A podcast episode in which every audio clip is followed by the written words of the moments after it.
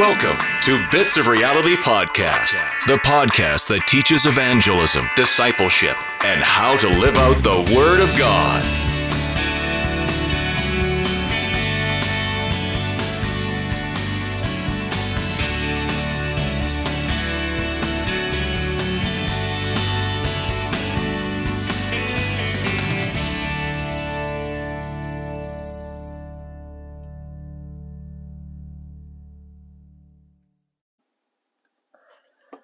Hello and welcome to this episode of Bits of Reality, where I attempt to condense God's truth into layman's terms and application for daily living.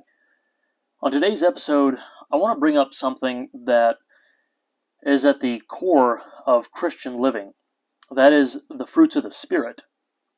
What are these fruits? Uh, what does this mean? And how can I apply this in my life? Well, first, to start out, let's look at Galatians chapter 5. Um, we're going to look first at verses 22 through 23. And these verses say this But the fruit of the Spirit is love, joy, peace, patience, kindness, goodness, faithfulness, gentleness, and self control. Against such things there is no law. Now, here's the question that these fruits ultimately answer Are you a believer? And it's a very important question, and they are the marks of a true believer. But why this question? Well, if you look at the verses prior to 22 and 23, you see the antithesis, of the fruits of the Spirit.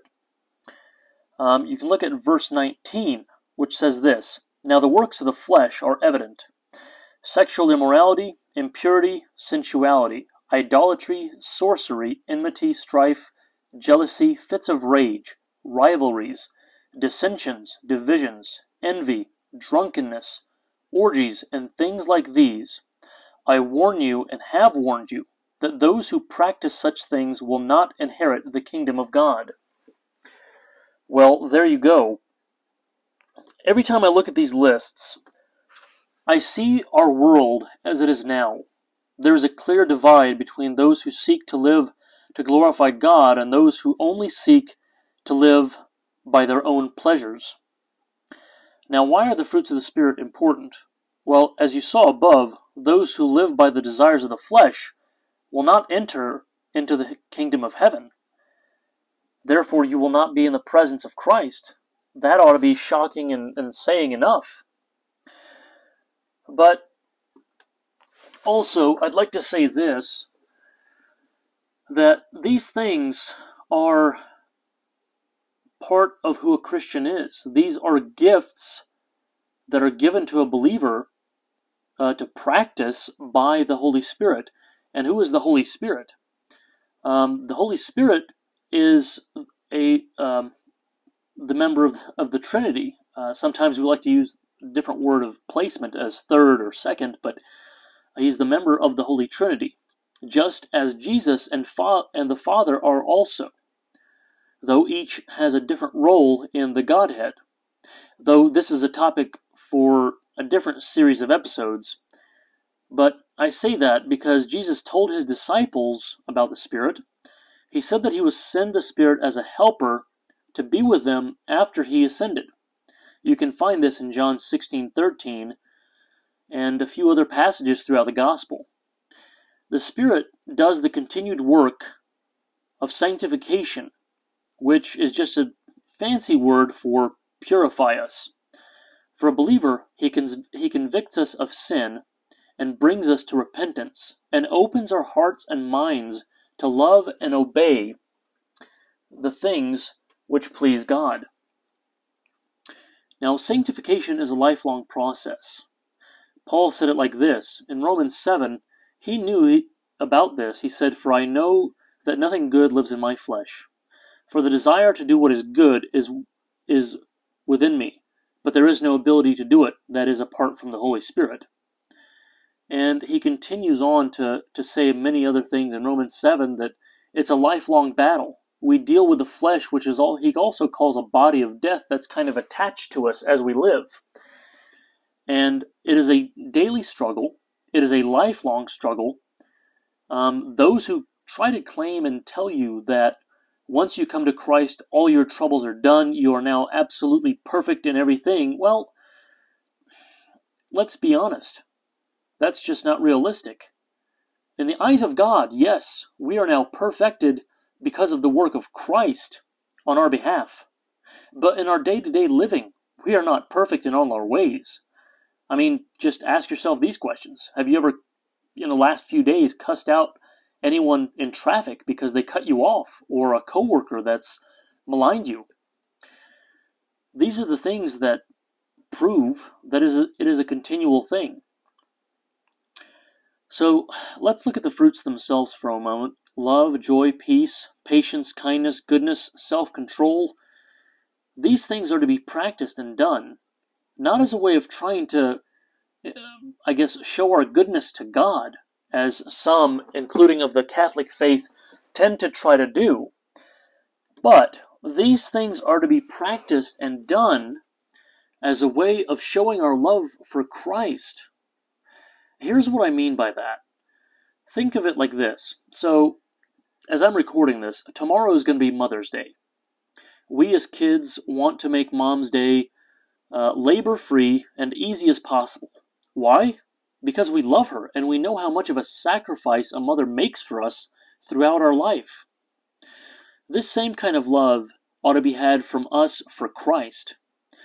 He gave himself up to be crucified, so that after his resurrections our sins would not hold us captive to a hellish eternity.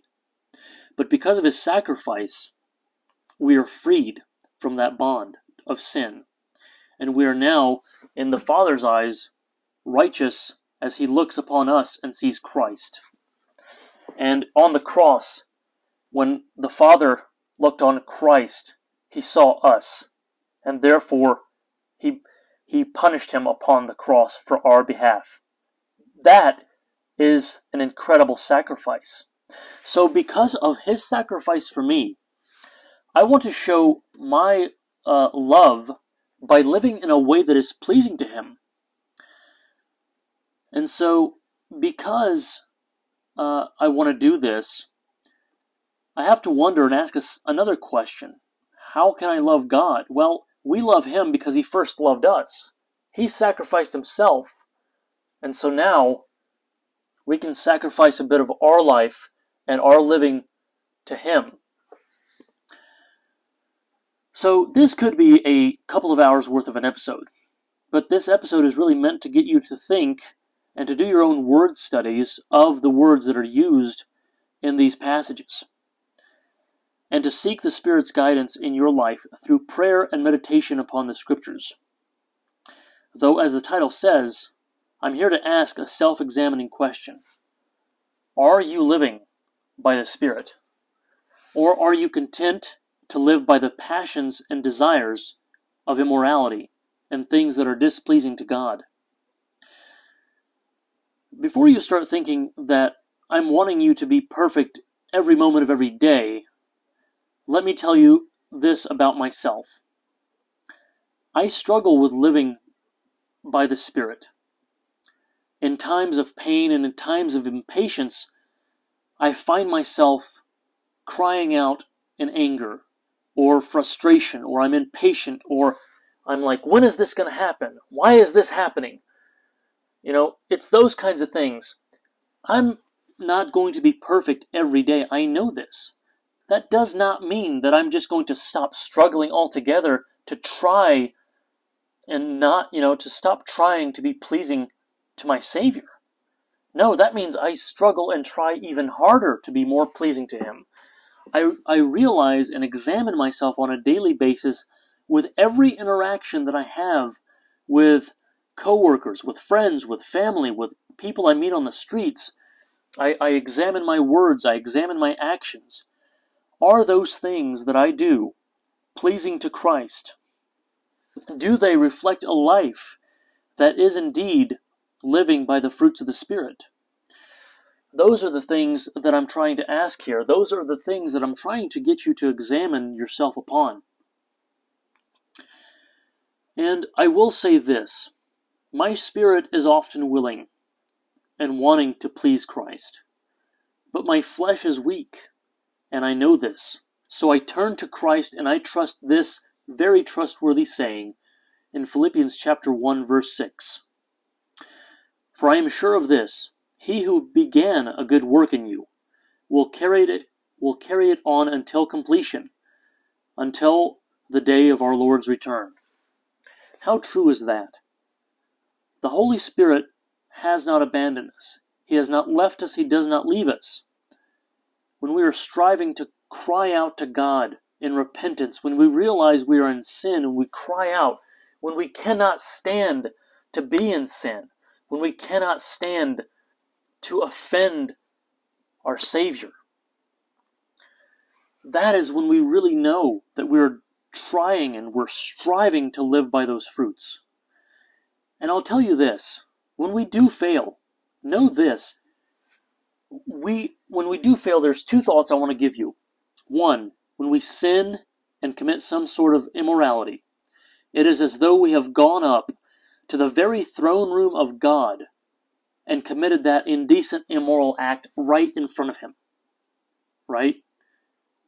Let me ask you this if Jesus was standing right next to you right now, or even in the last hour or two, would what he saw be pleasing to him? Or would it be reviling to him and bring him shame and bring you shame?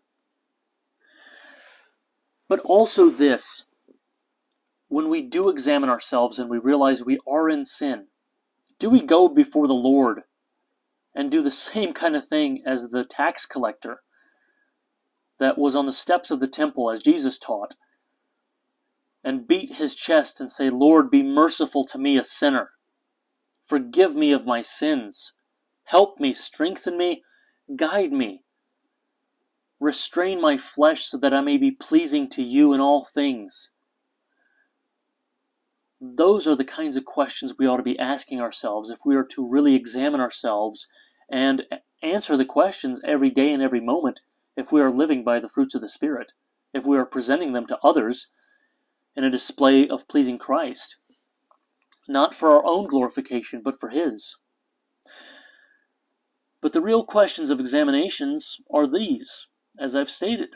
Do we fight against our fleshly immoral desires? Or do we live by them? Do we glorify them? Do we glorify immorality?